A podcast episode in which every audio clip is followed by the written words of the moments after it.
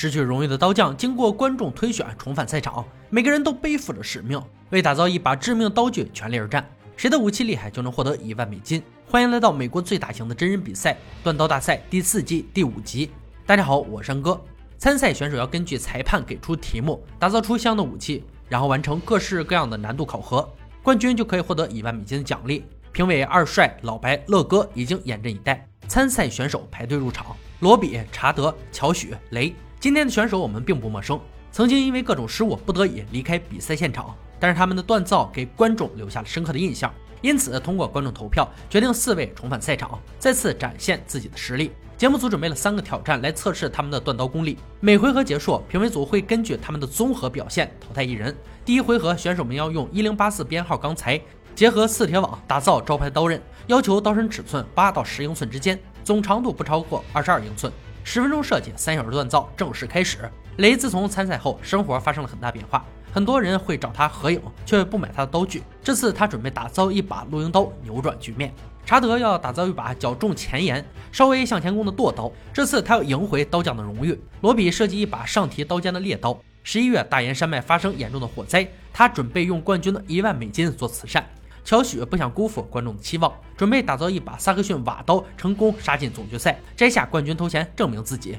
每个选手都有不能输的理由，这一战必定全力出击，而冠军只有一个，使出看家本事争夺才是王道。设计时间到此为止，锻造见高低。查德计划用4铁丝做成钢坯和钢材焊接起来，首先要将铁丝拧紧，做成一条绳，方便加热。乔许利用动力锤将铁丝扎成紧紧的一捆，同样为了方便加热塑造成型。罗比的铁丝被裁剪成6英寸小段，将铁丝断接到钢材中。雷把铁丝的倒刺打平，分段后拧紧，不能浪费分毫，确保自己有充足的钢材可用。前期做好准备后，选手们正式开始锻造。查德的铁丝加热后只剩很小的一块铁，他喜欢很长的刀锋来增加切割能力，手里的钢材能否支撑他的理想需要仔细考量。乔许的铁丝和钢材融合得很好，而刀身弯曲太大，导致刀锋像弯曲的虾米。罗比的进度很快，刀的形状已经完成，此时正在打磨刀锋边缘的熔渣。雷已经锻造好刀锋，接下来把准备好的铁丝焊接上去。看他锻刀是一种特殊的享受。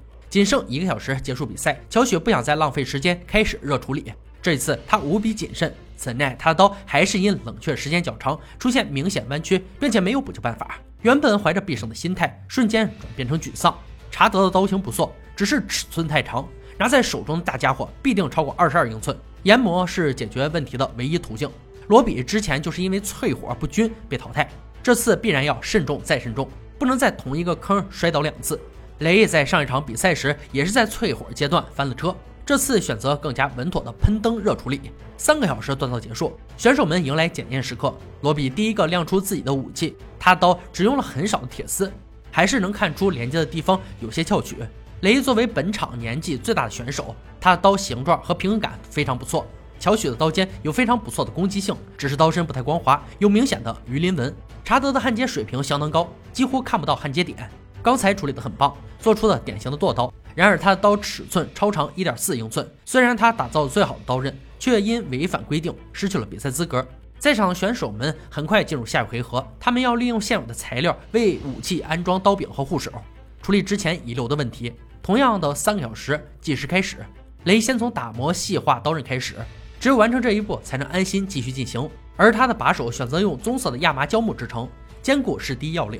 泰山崩于前，面色不改的状态让他的每一步都很稳健，很快就开始细化刀刃。罗比的刀本就有些翘曲，这个问题要及时处理，因此打磨是他的第一步。而他的刀刃已经很薄，处理的时候要万般小心。安装把手的时候特意选择黑红相间的木材，能很好的迎合4铁丝的题材，结合鹿角做护手更加有特色。乔许找来黄铜做护手，刀柄使用木头完成。上次在制作刀柄的时候吃了大亏，这次最先处理自己不擅长的环节，而他没有想到冲床的压力如此之大，竟然弄断了他的护手。乔许又进入到了懵逼的状态，也许重新开始才是最好的选择。3个小时转瞬即逝，选手们的武器到了实战环节，首先接受砍铁丝2次检测强度。罗比的刀在二帅手上挥出重击后，刀刃有些受损，乔许的刀没有任何损坏。反复热处理在这一刻体现出它的价值。雷的刀身有些偏厚，但还是有锐利刀刃。乐哥负责切开，加强沙包，检测武器的锋利度。罗比的刀在他手上挥出2次，沙包被刺破，锋利度过关。乔许上次参赛，他的刀被乐哥评价安全，这次表现的还不错，沙包被割破2层，雷的刀自然也顺利过关，刀锋很锐利。这一局表现的旗鼓相当，评委们要花些时间深入探讨一下哪2位最有资格晋级。最后罗比的刀没能为他带来荣耀，因为在测试时他刀子受损最严重，刀刃有明显的卷曲，因此离开赛场。恭喜雷和乔许成功进入总决赛，距离1万美金和刀匠的荣耀又近了一步。随后两人要用5天的时间打造出一把历史有名的刀。裁判揭开桌上的红布，露出本集的神秘武器——菲律宾潘巴斯刀。这是一把用于战斗的刀，出现于19世纪，在菲律宾南部的战争中扮演着重要的角色。战场上手持此武器可直接砍下敌人头颅。本次打造要求刀刃长度18到20英寸之间，武器总长度35到37英寸之间。随后两人回到自己的工作坊，熟悉的环境更能体现出他们的锻造功力。雷首先切割出合适的钢，然后用1天的时间打造出刀的形状。他从未打造过超过18英寸并带有弯曲的武器，此次打造对他来说多少有些难度。乔许这次参赛不管在哪个环节都表现得很认真，回家的第一件事就是先设计出刀的样子。刚开始锻造，他的冲床就罢了工，预计要3个小时才能让他重新启动。自从回家后，雷就像安装了小马达，第2天的刀就进入到了热处理环节，淬火进行的也异常顺利。生皮包裹把手的时候不太顺畅，果断改为散绳缠绕，剩下的时间足够他细化武器上的任何瑕疵。乔许的冲床终于修好，赶紧赶工弥补丢失的时间，很快就完成了刀的雏形，精细打磨也非常关键。雷已经完成了所有工作，测试一下威力非常有必要。只挥出1刀，小树被拦腰斩断。看到如此场景，雷的脸上露出了胜利般的微笑，剩余的时间用来休闲即可。第3天，乔许的刀正在安装把手，剩余的2天时间，他不断的修改小细节，悠闲的度过5天。终于等到决战时刻，两人带着自己的武器回到比赛现场。首先接受杀戮测试，乔许的刀在乐哥的手上挥向整猪，只用2刀齐切肋骨和脊椎，整猪被1分为2。他的刀异常锋利，是一把可怕的武器。雷的刀更加邪恶，1刀解决战斗。随后是强度测试，老白用他们的刀攻击西班牙中世纪高顶盔2次，乔许的刀挥出2记重击后没有任何起皱和变形，坚韧无比。雷的刀经过重击后边缘有点卷曲。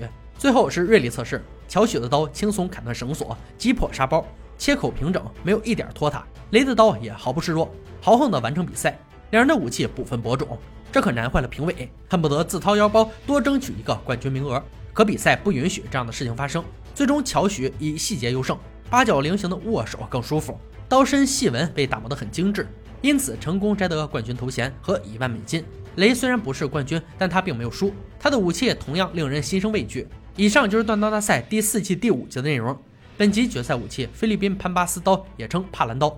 帕兰刀是一种以劈砍为主的刀，它的最大优势就是适合劈砍大型树木，大腿粗的树木几下就能撂倒。帕兰刀劈砍力强，其他功能也不弱，这一点从帕兰的刃部设计可以体现出。帕兰刀的刃部分3部分，中间部位较厚，可劈柴剁骨；前端较薄，用于剥动物皮毛；后端很锋利，可用于切割。它也可以用于战斗，杀伤力和尼泊尔的狗腿刀、美国越战时期的18剁有一拼，因为它刀型和这2种刀有相似之处，力学设计也非常近似，所以这3种不分伯仲。好了，今天解说就到这里吧，我们下期再见。